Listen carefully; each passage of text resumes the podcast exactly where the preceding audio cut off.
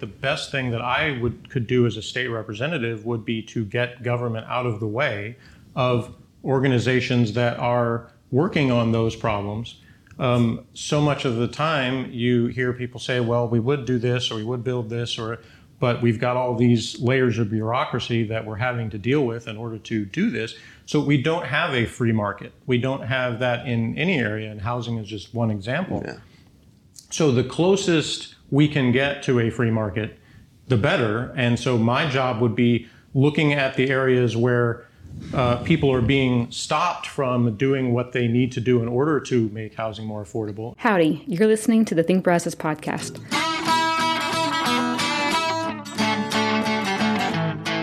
We host conversations with locals, politicians, and policy experts to help families thrive in Brazos County, Texas.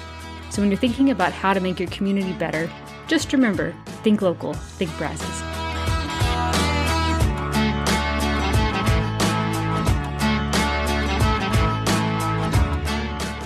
Okay, this is Jeff Miller. He is from the Libertarian Party of Texas, or Brazos County um. Libertarian Party, and he's running for District 14 for the um, the state state house, basically. And uh, so we're happy to have him on the Think Brazos podcast. Appreciate it. Thanks for inviting me. So I, I'm sure we're going to talk a little bit about liberta- libertarian, um, you know, ideas because that's not something that a lot of people here locally might even know that there is an up and running party.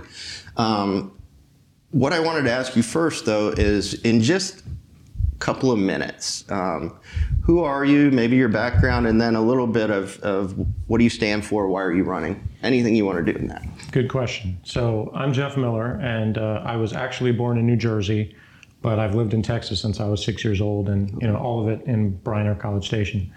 Uh, so I've been here a long time and raised here, and graduated from A&M Consolidated, and went to Blinn, and I raised my son here. You know the, the schools and the parks and everything else that I went through. So like second generation, you know I've experienced all of the. Um, the the laws put in place by our government and all that sort of thing. And you know, I've voted. I've been politically active. Um, you know, since I was 18, the first opportunity I had to vote, I did. Uh, and so I've followed politics for a long time, and I started participating in both the Republican and Democrat parties because, like a lot of people, was kind of trying to find my place. And I thought, well, these are the only two choices, so I better, you know, choose one of them or at least check them out. Um, so I participated in conventions. Like when I was a kid, actually, my parents brought me to uh, the precinct conventions uh, that they went to. So I had that experience of even when I was a child, seeing kind of how that stuff happened. Like it was kind of fun because I actually went to the 1988 um, Republican convention uh, locally. Where it was mostly the George Bush people versus the Pat Robertson people. so okay. that was that was a fun experience, and, and I remember at the time that when I looked at the candidates at you know whatever I was, eleven or twelve, uh, my favorite was Bob Dole. So it was kind of funny. I was sitting there like saying I don't agree with either one of these sides, and, you know, which is very typical of me. So that's a kind of recurring theme in my life is. Um, analyzing something where it looks like two choices are being presented and going, you know, I don't really like either one of these. Isn't there another option? That's so. There's a lot of a lot of that in my history, but um, like a lot of people, I started, uh, you know, working at age 16. I got a job at McDonald's, uh, so most of my work history is in restaurant stuff. Okay. But what I did was eventually ended up at Subway, and I worked my way up to an assistant manager and then a restaurant manager, and now I'm the office manager for the local Subway franchise. So, uh, but so I have a lot of experience just living here, working here, going to school, just living and working and playing under the rules and things that are uh, assigned here. And one of the things that I noticed uh, when I went to vote is a lot of times there were races that there were unopposed candidates. And especially even this District 14 race, there were several times uh, back when Steve Ogden was the representative and uh, Fred Brown and then John Raney most recently, where there were t- years where they had no opponent whatsoever In the primary or in the entire? in the general election. Wow. So I looked at it as, I mean, sometimes in the primary also, but I looked at it as um, one of two things is true. Either people aren't, uh, nobody is thinking that there should be another choice, like they don't know that there's another choice, or those candidates are just that popular that nobody wants to run against them. And the more that I really looked at it, the more it seemed like uh, the first was was the truth. It wasn't that they were so popular; it's just that nobody either thought they could win or just thought it wasn't worth their time. And because our county has been like electorally in the in most of my life been very Republican, most of the action, so to speak, has been in Republican primaries. So people think, well, once that's over, whoever wins that is pretty much going to win the elections. There's not a lot of there's less attention actually in our area to the general election when it comes to local races. You know, people pay attention to presidential and stuff like that, but um, locally, uh, they kind of view it that way. And one thing I noticed when I, I watched the interview, one of the interviews you did with uh, John Raney, uh, where he was encouraging people to be to vote and, and uh, participate more in the primaries. But the thing that he didn't mention is that uh, it doesn't have to be that way in the sense that uh, we don't have to just accept that the small number of people that vote in a Republican primary are the only ones who get to pick the representative. Mm-hmm. And so again, I saw that often that race was unopposed and, and in general. And so when I joined the Libertarian Party, uh, and there was kind of just one of those calls to who wants to run for office. Um, and it was kind of funny because the guy that was doing it, uh, Clyde Garland, who has run for many races here in Brazos County and even some other places before that, uh, he made sort of a call to candidates and said, I want someone who's willing to do nothing. And I said, I can do that. and then I thought, well, you know, I might even do beyond that. So the first time around, you know, I got a website, I made some signs, I did, uh, you know, a, a, few things like that, social media posts, you know, but I wasn't exactly um, a super active candidate. Okay. But neither was my opponent. Mr. Raney didn't run any campaign in the general election. In fact, he said on primary night after he had defeated his primary opponent, there's no Democrat in the race, so I'm through. Hmm. So he was basically saying, you know, I don't exist, I don't have an opponent, you know, and so he's not going to make any effort. And that continued on through the general election where, you know, when they had forums and things and interviews and stuff like that, I wasn't invited to any of those things. Because, and my theory, I don't know this for a fact, but my theory is they probably in, called Raney first and asked him, and he said no, and so they just said, well, we're not going to have a uh, two candidates, so we're not going to do it. And I think that's kind of unfair to the voters to not have, uh, you know, they should at least get to hear what the candidates stand for without having to do like a lot of research to find it. I mean, honestly, I think that's kind of our job to do it. And so I campaigned again, maybe not to the extent that some people would. Uh, I didn't have the money to run TV right. ads and that sort of stuff, but we still got about 32% of the vote in the general election. Uh, you know, around 14,000 votes. So obviously there were people that thought and that was 2022 2022 yeah okay. and and so obviously there were enough people that thought uh, well i either am not entirely happy with raney or at least feel like i should voice my opinion that there you know that, that there's another choice out there and wow. so i got their votes you know i don't have a bunch of extensive polling or anything that shows who voted right. for me and why uh, but i can only conclude that that was kind of the, the idea because it was the most that a libertarian candidate had ever gotten in our district, and both in terms of number of votes and in percentage. Wow. And that had been my goal going in because the old numbers really weren't that high. It was around 8,000 votes and something like 19%. And I, so I said, well, if I can do a little better than those numbers, I'll be happy. But I had no idea what was yeah. going to happen. As it turned out, it was way better than those numbers. And Clyde Garland, who I mentioned before, uh, he ran for county judge, and he also did the most of any libertarian candidate in that race because he got 28%. Okay. And I remember Channel 3 did a story afterwards where they said, you know, is there some sort of, uh, uh, I don't remember exactly how they characterized it, but they didn't say surge, but sort of like libertarian uprising or something, you know. And, and they had an A&M professor on who said, well, no, I don't really think that's going to be the case. It's just that there weren't Democrats in those races. Therefore, mm. th- they theorized it was mostly just Democrats voting for somebody else. Um, but even if that's the case, it was a larger number than had previously voted for libertarians when that same situation was at play. So I look at it and think, even some of those people, if they identify themselves as Democrats, mm-hmm. they're not particularly satisfied with the Democrats either. Like they're, they, I think people of both parties who have done the same thing I did, where they sort of said, "Well, I guess I have to pick one of these 2 mm-hmm. have started to get tired of both of them and are looking for something else. And I think our job as libertarians is mainly just to show people there is another choice, yeah. that both of the major parties uh, stand for more government and more control over your life. And we're the party that says we actually want you to be able to control your own life and have your own freedoms. And so there is an alternative there. Yeah, let's go a little bit more into detail of what libertarians believe. For our audience, um, you know, there may be those watching who aren't super familiar with it. So you said, I think what you just said is is is like more freedom for your own li- lives, that kind Yeah. of thing. But can we go into that a little Sure. bit of what y'all believe? Um, I think um, what I've seen through my lifetime and even beyond that, when you look at history, is that the United States was founded on the idea of individual liberty and self-government. The whole purpose of, whole point of the revolution was that, you know, the crown was coming down and saying, you have to do this, you have to live by our laws, even though we're all these miles away. Well, so the revolution was fought. Every, the whole point was people ought to be able to be able to govern themselves in their local communities, decide what the, mm-hmm. how they want to live their lives. Slowly over time, we have ceded more of our power and freedom to government and to governments further and further away from us. Because we've got the state government in Austin, then we've got mm-hmm. the federal government in D.C. So what do you know? Like after all these years, we have another situation where people far away from us are dictating to us how we're supposed to live our lives, and that's not the way it's supposed to be in America.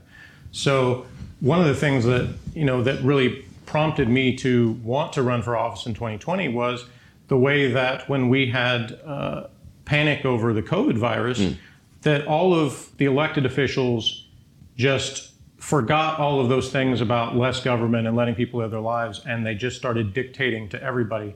You know, you can't go to church, you can't, you know, go into this building without something covering your face, you can't even go outside your home for two weeks because this is how we the, these experts have decided that we're going to curb this virus. And all of the so-called small government conservatives just went right along with that, and all the way from the federal down to our local officials here. You know, you would think this is that opportunity to say, well, here, hmm. you know, in Brazos County in Texas, you know, we're not going to just swallow that, and they all did. And so I definitely felt like there was a need to have another choice, or somebody who said we're not going to respond that way in that situation. But as a general rule, I'd say libertarians, that is the view, is that we're the sort of descendants of the founding fathers and the people that want self government. And that right now you have two parties that have both been going in the direction of more control over your life. One of them comes out and tells you that. The Democrat Party says that's what you need. The government needs to control more things. The problem is we don't have enough laws and regulations and all that. Uh, so there was a, a wise man who once said the problem in American politics is that um, the Republicans don't keep their promises and the Democrats do. And so that's kind of what we've seen is the Democrats come out and tell you we want to tax you more, we want to spend more, we want to control you more. Republicans pretend like we're against all that, and then when you actually elect them and they're in office, you see over and over again they continue to do the same thing. They also grow government, they also raise taxes and spending. You know, it's just it's sort of like a different flavor of the same type of authoritarian control. So what we're doing as libertarians is saying there's another way. It's the whole thing that make made America different in the first place. So if you still believe in those ideals or you're coming to them now, then we're out there. So that's what we're offering as an alternative is Okay. that idea that you should be able to live your own life, decide how you want to live, what you want to buy, what you want to consume, uh, how you want to run your business, you know, all those things that there's so many layers of government now that you have to get through in order to be able to do that. We want to get as many of those things out of your way as possible to let you live your life the way that you want to live it. There's this perception that the purpose of government is to solve problems. I'm going to blow some people's mind when I say that that's not what the purpose of government is. The only purpose of government is to protect the rights of people uh, and you know the individual liberties that people have inherently. That's what government's role is, not to go around trying to solve every little problem, especially when a lot of those problems were caused by government in the first place. So, so much of the time, uh, there was another wise man, a former libertarian candidate named Harry Browne, who said the government is good at breaking your legs and then giving you a crutch and saying, you know, aren't you thankful that the government helped you with this problem? So that's the general idea. Again, is we're providing that solution that says we're not here to tell you that the government is here to solve your problems. We wanted Yeah. to get it out of your way. Okay, and then going a little more into that for a second, um, what what things would the libertarians believe should be regulated?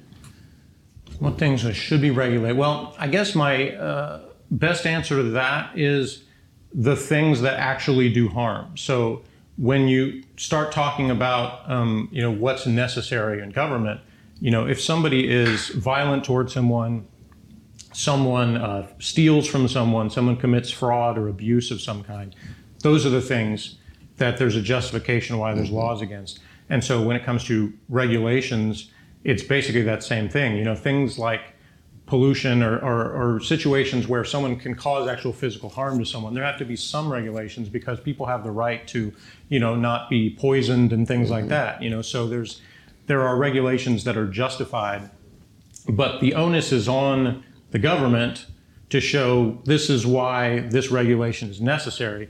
It shouldn't be on the people to petition the government the other direction and say, here's why we need this regulation gotten rid of. It, it, there needs to be uh, just cause given why you're going to be regulated, not the other way around. Yeah. Okay. Um, and I'm I have a feeling that some of the questions that I have uh, for you today probably be pretty quick answers. Um, but here's the first one. I've been trying to ask all the candidates this this question: is ultimately where do you stand on? It can be related to workforce housing, any number of problems that um, that our state and our district, this district face. Um, but housing is one that, that us with Habitat for Humanity we know a lot about. What is the role, in your opinion, of uh, state government in ensuring that people have um, affordable? I'm trying to remember exactly how I asked the other candidates, but mm. I framed it like this: that we've got like about a thousand when we're talking legal immigration we've got about a thousand people moving to texas every day for the past number of years. That brings growth like massive growth that really impacts uh, building homes um, doing all those things that people need. Is there any role for state government in um, dealing with some of the impacts that communities like Bryan College Station face with that. Yeah, I think, and this again is going to sort of be across the board in a lot of areas, but I think the best thing that I would could do as a state representative would be to get government out of the way of organizations that are working on those problems. Um, so much of the time, you hear people say, "Well, we would do this, or we would build this, or but we've got all these layers of bureaucracy that we're having to deal with in order to do this. So we don't have a free market. We don't have that in any area, and housing is just one example. Yeah. So the closest we can get to a free market, the better. And so my job would be looking at the areas where uh, people are being stopped from doing what they need to do in order to make housing more affordable and get those regulations and laws out of the way. That would be okay. my job. And obviously, a big thing would be listening to organizations like yours and uh, others to what do you think the problems are? What do you think the solutions are? And if those solutions don't transgress on someone else's rights or harm anyone else, let's see how I can help you get those done. So that would be my goal. It would not be to try to impose any particular agenda on anyone. It would be to do what the job actually says and represent the people in my district. So I would be very much, more than anything, a listener and say, tell me what the issues are that's preventing you from doing what you want to do. My job is to help you get rid of those blocks to doing what you want to do and get things done. Okay. And uh, it, it seems to me from what you've been talking about today that, that libertarians are very much pro what they would call true capitalism, right?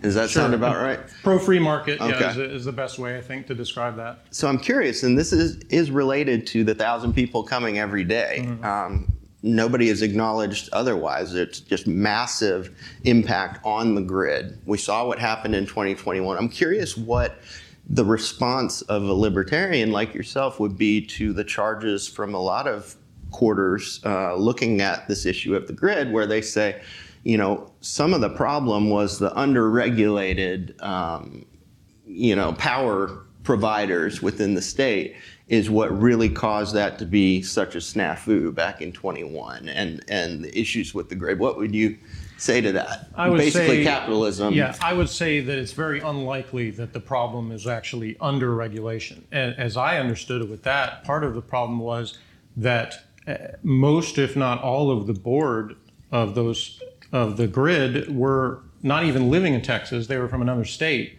So we had this sort of illusion of well, we were taking care of it here in Texas, but it had really been farmed out to other places. Hmm. And that's true of a lot of things. It's true of the, a lot of the construction that happens in Texas and other things. And that in itself, like dealing with people from other states, is not a problem in itself. But the the general theme of things are better done at a more local level whenever possible. Like the closer to the problem the people are, usually the better they are at solving it. Uh, that's another area where that's probably true in terms of you had people that their interests were not in making sure that Texas power was going well. It was in that making sure they made their money somewhere else. And the, I think some of the misconceptions about libertarians is that we would enact policies or get rid of policies that would somehow let the biggest corporations just take over everything.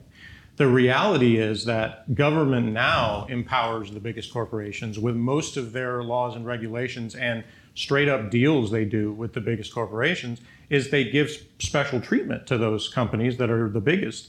And meanwhile, small businesses and smaller people trying to provide services are the ones that get locked out and go out of business because of that. So libertarians actually believe in getting rid of corporate welfare just as much as we believe in getting rid of social welfare. So the idea is not to have some big takeover or monopoly happen. It's to open up the market where you can have you could have a more local uh, energy provider that isn't so dictated by the state government mm. that we're dealing with that same issue where you know it's the entire state has to deal with all at once. You could you could open up more research and more ability to get that done without relying on a a corporate bureaucracy is not any better than a government bureaucracy, and that's what you sort of create when you fit, when you give favor treatment to okay. the biggest corporations. So I should have asked this earlier, but uh, what are your main, um, maybe not even you, maybe your party here locally, uh, what is your main campaign? What are the planks in your campaign that, that y'all most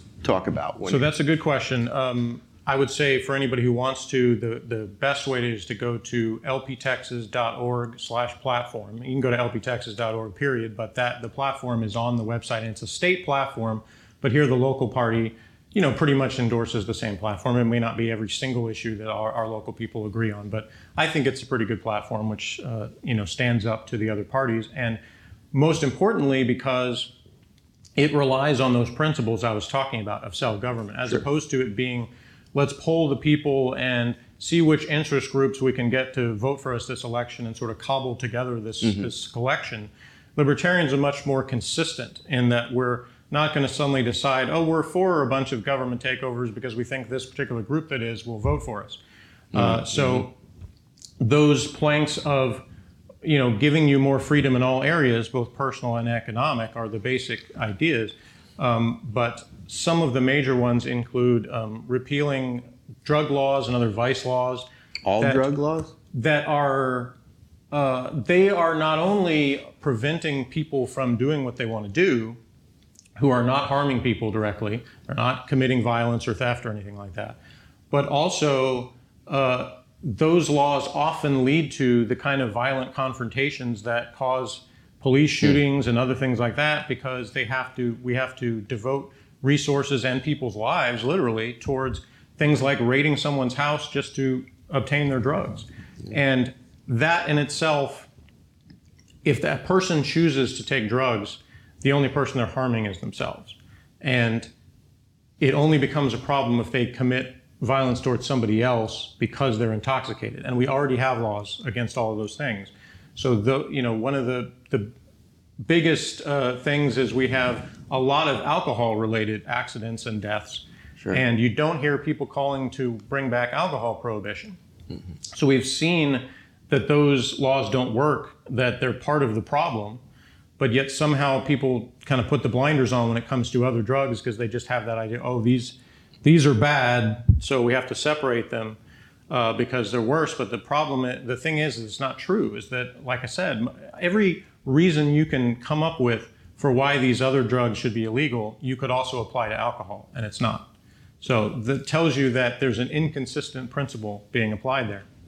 And once again, the onus is on the government to say this is why this law needs to be in place, not the other way around. I shouldn't have to tell you why I'm allowed to do something. And it's not a personal thing about oh we want to pass we want to repeal these laws so we can go out and do whatever drugs we want. I've never taken illegal drugs in my life. I don't plan to. I don't even drink alcohol. So hmm. it's not a, a license to behave a certain way. It's saying that people have the right to live their lives the way they want to live. And from a practical standpoint, again, like I said, the laws being in place lead to other problems, other violence, and people who otherwise might get help if they have a drug addiction hmm. problem and they're afraid to because they don't want to get in trouble with the law. So you create this additional problem where you have people that want help but won't get it because of that deterrent. So that's an, that's one of the big ones in addition to the economic freedom that I was talking Yeah. about. Uh, the what's been affectionately referred to as the COVID regime that I referred to earlier. Libertarians are the only ones who said we would not give you a bunch of emergency orders and say we somehow can control where you can go and how you can live your life.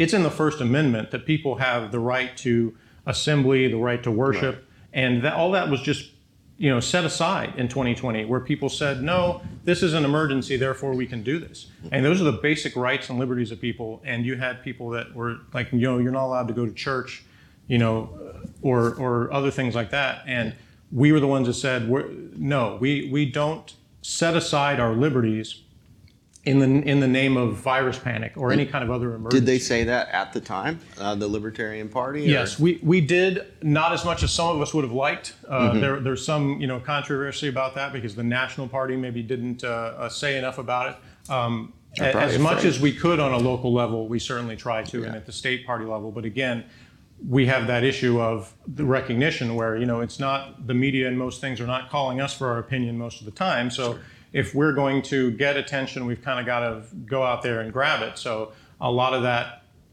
wasn't done, but a lot of it was difficult to do because, as I said, there was so much sort of everything was locked down and and uh, restrictions on people. And you know, libertarians are not about well, let's just go out and break laws because we can. The idea is we follow the same legal ways everyone else does to try to advocate for what we think is better when it comes to the government and laws. And so that was what we attempted to do is use the means we had to get that message out. But I think I think that it took a while, but eventually when the polls started showing that more people had a problem with those, then you saw the Republicans start to slowly agree with that and try to, to, to claim that they were always on board with that. But I feel like libertarians were the ones that were consistent, where we're already against the next mandate. Yeah. And that's that's why if you want to stick with the people that are principled about it and don't have to take the poll and see if it's popular enough to believe in it, then we're the ones who do that. Okay. Well, before we uh, sign off here, is there anything in the last minute or two that we have left? Is there anything that we missed that you want to make sure that that we share here today? Well, I'd say the best way to learn more about the Libertarian Party here locally is to go to brazoslp.org or lptexas.org is the state party. Um, my personal website is vote-miller.org. Um, I still need to do some updating of that as we as we record this in, in February. I, I, I still have my site up from the last campaign, but that's my fault. But um, I've been doing a lot of other stuff. But I would say if you want more information about the Libertarian Party, that's a good way to do it go to brazoslp.org. And if you want to participate in our conventions, then don't vote in the primaries for the Democrats and Republicans. Come to our convention, which is actually going to be March 12th uh, at C&J's Barbecue in Bryan. So we're going to meet and have our precinct conventions there. If you want to find out more about it or participate, uh, even if you don't want to say I'm a libertarian, you don't have to. But if you want to come out and see how it goes, then that's a good way to do it. Okay, awesome. Well, uh, Mr. Miller, I really appreciate you uh, coming out today. Um, again, oh my gosh, I'm going to mess it up. Hold on.